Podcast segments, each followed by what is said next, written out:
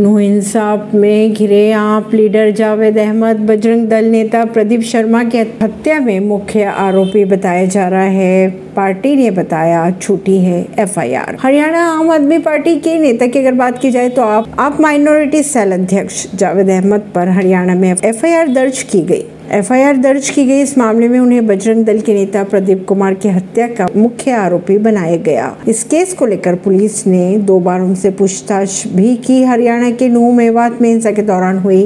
बजरंग दल के नेता प्रदीप शर्मा के मौत के मामले में जावेद अहमद गिरते नजर आ रहे हैं परवीन सिंह नई दिल्ली से